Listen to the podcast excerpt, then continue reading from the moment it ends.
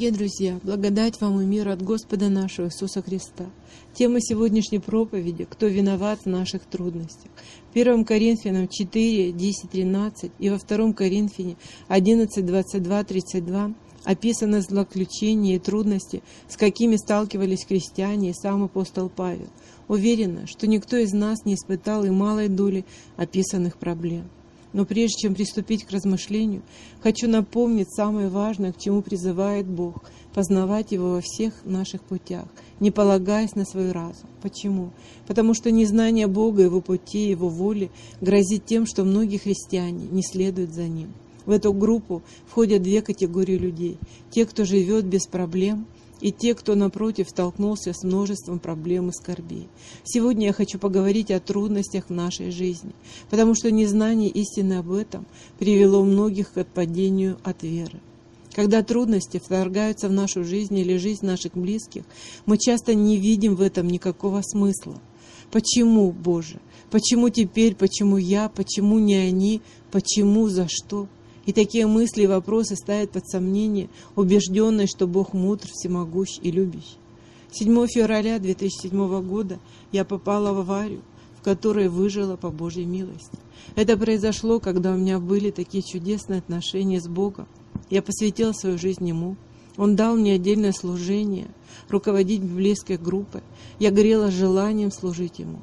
И вот я перехожу дорогу по земле, возвращаясь со службы третьего дня – наполненная Божьей благодатью, радостью, несу сумку с христианскими гимнами, предвкушая предстоящее воскресное служение и поездку в Хабаровск на пасторскую конференцию. Но вдруг вспышка фар, удар и темнота, а затем операция, долгое восстановление и предательство мужа. Было много вопросов у моих близких и друзей. У меня их было меньше, так как я уже отчасти знала характер Бога и его отношение вечной и безусловной любви. Согласитесь, все события в жизни, особенно трудности, влияют не только на удобство, качество жизни и душевное спокойствие, но и на веру в Бога. Боль настолько противоречит тому, что мы ожидаем от Бога, став Божьими детьми, что попытки совместить то и другое могут привести к серьезной внутренней борьбе. Самый худший исход драм нашей жизни – появление в сердце горечи, разочарования и обиды на Бога, отречение от Него. Поэтому нам жизненно необходимо понять Бога и роль, которую Он играет в тяжелых обстоятельствах. У нас не будет надежды, пока мы не поймем, как Бог смотрит на проблемы, как Он совершает свое дело и чего желает достичь. Именно взгляд на скорбь с точки зрения истины о Боге поможет нам устоять в переживаниях, победоносно воздевая руки к небу.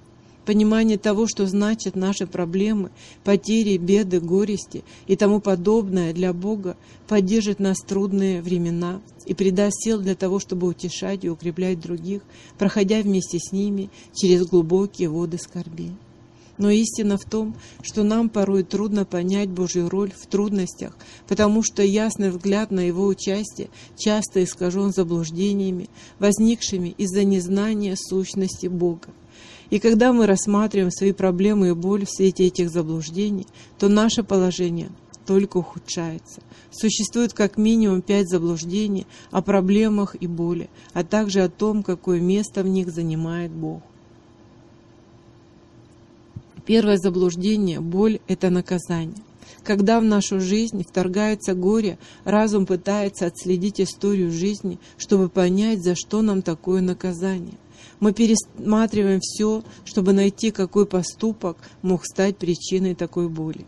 Хотя Бог действительно порой наказывает нас, допуская трудности и переживания – притче 3, 11, 12 написано, «Наказание Господне, Сын мой, не отвергай и не тяготись им, ибо кого любит Господь, того наказывает и благоволит к тому, как Отец к Сыну Своему. Блажен человек, который снискал мудрость, и человек, который приобрел разум». В Евреи 12, 5, 7 написано «И забыли утешение, которое предлагается вам, как сынам, Сын мой, не пренебрегай наказание Господне, и не унывай, когда Он обличает тебя, Ибо Господь, кого любит, того наказывает, бьет же всякого сына, которого принимает. Если вы терпите наказание, то Бог поступает с вами как с сынами, ибо есть ли какой сын, которого бы не наказывал Отец? Но далеко не всякое наказание, не всякая скорбь наказания, а для верующих ни одна из них не является таковой в смысле кары. Если мы приняли Иисуса своим Господом и Спасителем и получили на кресте прощение всех наших грехов, мы стали детьми Божьими. Поэтому ни одно горе, ни одна проблема не является для нас возмездием. Все наши грехи были наказаны в Иисусе Христе который умер за нас, приняв проклятие вместо нас. Другое дело воспитание. В отличие от наказания, оно предназначено детям Божьим для того, чтобы вернуть нас на путь праведной жизни. Хотя порой боль может быть следствием греха. Бог обещает, что даже в самых худших случаях остается возможность благого и славного завершения. Друзья Иова, как, впрочем, ученики Христа – были явно склонны к тому, чтобы усматривать в любой скорби наказание. Проходя мимо нищего, родившегося слепым, они спросили Иисуса, «Рави, кто согрешил, они или родители его, что родился слепым?» Иоанна 9, 2, 2 стих. В их представлении наказание было единственным объяснением врожденной слепоты. Ответ Спасителя был неожиданным. Не согрешил ни он, ни родители его, но это для того, чтобы на нем явились Божьи дела. Страдания слепца не имели ничего общего с наказанием, воспитанием или последствием неверных решений. Трагедия его жизни, как и жизни Иова, являлась сценой, на которой Христос должен был показать Божью силу и славу. Он коснулся глаз слепого, и тот прозрел. И благодаря этому Божья власть и сила стали явлены миру. Второе заблуждение. Боль бесполезна. Увлекшись погоней за удовольствиями и удобствами, мы стали рассматривать скорбь как бессмысленное, бесполезное, раздражающее вмешательство в ход нашей жизни. Однако скорбь в высшей степени полезна. Она дает нам ясное понимание самих себя и раскрывает наши подлинные ценности. Когда приходит горе, все, что временно или мимолетно, все, что мы, заблуждаясь, так высоко ценили, быстро занимает положенное место. Беда обращает сердце к Богу, семье, друзьям, высвечивает наши собственные сильные и слабые стороны. Писание многократно повторяет, что скорбь предназначена не для того, чтобы сломить нас, а напротив укрепить. Она делает нас не хуже, а лучше. Бог всегда извлекает благо из скорби. Апостол Павел заверяет верующих, что страдания приносят добрый плод. Римлянам 5 глава 3-5 стихи. «И не сим только хвалимся, и скорбями, зная, что от скорби происходит терпение, от терпения опытность, от опытности надежда, а надежда не постыжает, потому что любовь Божия излилась в сердца наши Духом Святым, данным нам. Иаков подтверждает благотворное действие испытаний, служащих тому, чтобы мы были совершены во всей полноте, без всякого недостатка. недостатка. Иакова 1.4. Потому что все содействует ко благу, любящим Бога и избранным по Его изволению. Если мы посмотрим на современное молодое поколение, то увидим, что большинство из них как тепличное растение, незакаленное трудностями и борьбой. Они потребители, которым все должны и обязаны. Это результат того, что мы, родители, дедушки и бабушки, оградили их от всех проблем. Поэтому, став взрослыми, большинство из них так и не становятся самостоятельными. Им трудно принимать глобальные решения, а сталкиваясь с трудностями, они пасуют и ломаются, обвиняя всех и вся. Ведь опытность, как сказал Павел, происходит от терпения, которое происходит от скорби, а уже от опытности появляется надежда. И надежда не постыжает. Третье заблуждение – боль свидетельства в маловерии легко прийти к заключению, что успешная жизнь – признак Божьего благословения благодаря крепкой вере. И те, у кого много веры, здоровы, богаты, живут счастливо и беззаботно. При таком взгляде боль кажется следствием слабой веры. Чтобы развенчать это заблуждение, вспомните, что многие из наиболее верных и зрелых Божьих людей в Библии страдали от болезней, нужды и всевозможного рода невзгод. Автор послания к евреям перечисляет беды Божьих святых в следующем тексте. Евреям 11, 35, 38.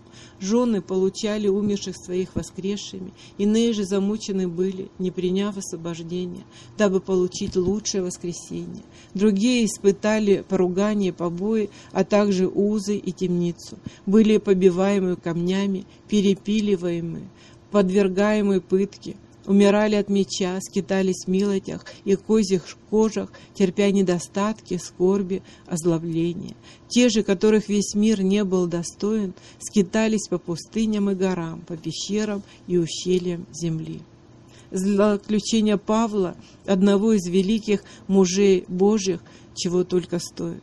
Вера не избавляет от бед, она помогает их преодолевать. Четвертое заблуждение. Боль – это плохо. Писание утверждает, притом знаем, что любящим Бога, призванным по Его изволению, все содействует ко благу. Римлянам 8.28. Библия заверяет, что боль неразрывно связана с благом. Мы слишком быстро определяем благо понятиями благоустройства, благополучия и благосостояния. Однако Бог говорит, что боль – это средство для достижения высшего блага. Это не убирает со счетов неприятные ощущения, горестные переживания, однако помогает увидеть картину в перспективе и понять, что боль – составная часть великого Божьего замысла, направленного на наше благо. Пятое заблуждение. Боль несовместима с Богом, который благ, любящий и всемогущ. Без бестселлере «Когда страдают добрые люди» Гарольд Кашнер пишет «Несчастье, происходящее с добрыми людьми, становится проблемой не только самих страдальцев и их семей, но и всякого, кто хочет верить в добро и справедливость. Они неизбежно поднимают вопрос о доброте, заботе и даже самом существовании Бога. Возможно, это является наиболее распространенным недопониманием природы Бога. Истина же заключается в том, что Божья благость и Его сила не только не противоречат присутствию трудностей в жизни, а напротив даруют надежду и направление в самые трудные тяжелые минуты. Во втором Послание Тимофея 4, 6, 8 и 17, 18 написано «Господь же предстал мне и укрепил меня, дабы через меня утвердить благовестие, и услышали все язычники, и я избавился от львиных челюстей, и избавит меня Господь от всякого злого дела, и сохранит для своего небесного царства. Ему слава во веки веков. Аминь». Но кто же виноват в наших трудностях? Вначале Бог создал мир, в котором не было ни боли, ни забот. Все творение было отражением Его великой славы. Человеческая жизнь была полна мирных занятий и необращенной радости, происходившей от свободных и гармоничных отношений с Создателем и устроенным им совершенным миром. От небесных звезд до человека главной целью творения было проявление видимым образом безграничной славы Божьих совершенств. В центре находился человек и тот выбор, который был предоставлен ему Богом. Адам и Ева были созданы Богом не марионетками, но способными делать выбор. Их выбор повиноваться и поклоняться Создателю был ярким свидетельством того, что Бог достоин полной и безоговорочной преданности. И хотя всезнающий Бог вначале знал, что человек восстанет против него, отвергнет покорность и служение ему, он не мог не дать ему права выбора с тем, чтобы выражение любви к Богу и сами взаимоотношения между ними не стали бессмысленными. Когда Адам и Ева ослушались Бога, в мир вошел грех, сделав свое присутствие явным через многочисленные последствия непослушания. Вкусив от дерева познания добра и зла, они познали зло. Отказ от любви и верности Создателю в угоду удовлетворения собственных желаний принес в мир боль, которая стала естественным проявлением греха в истории человечества и горьким опытом каждого человека. Стремление удовлетворить все свои желания – причина многих страданий и боли современного человека. Независимость от Бога и себелюбие широко открыли двери для горести самого разного рода.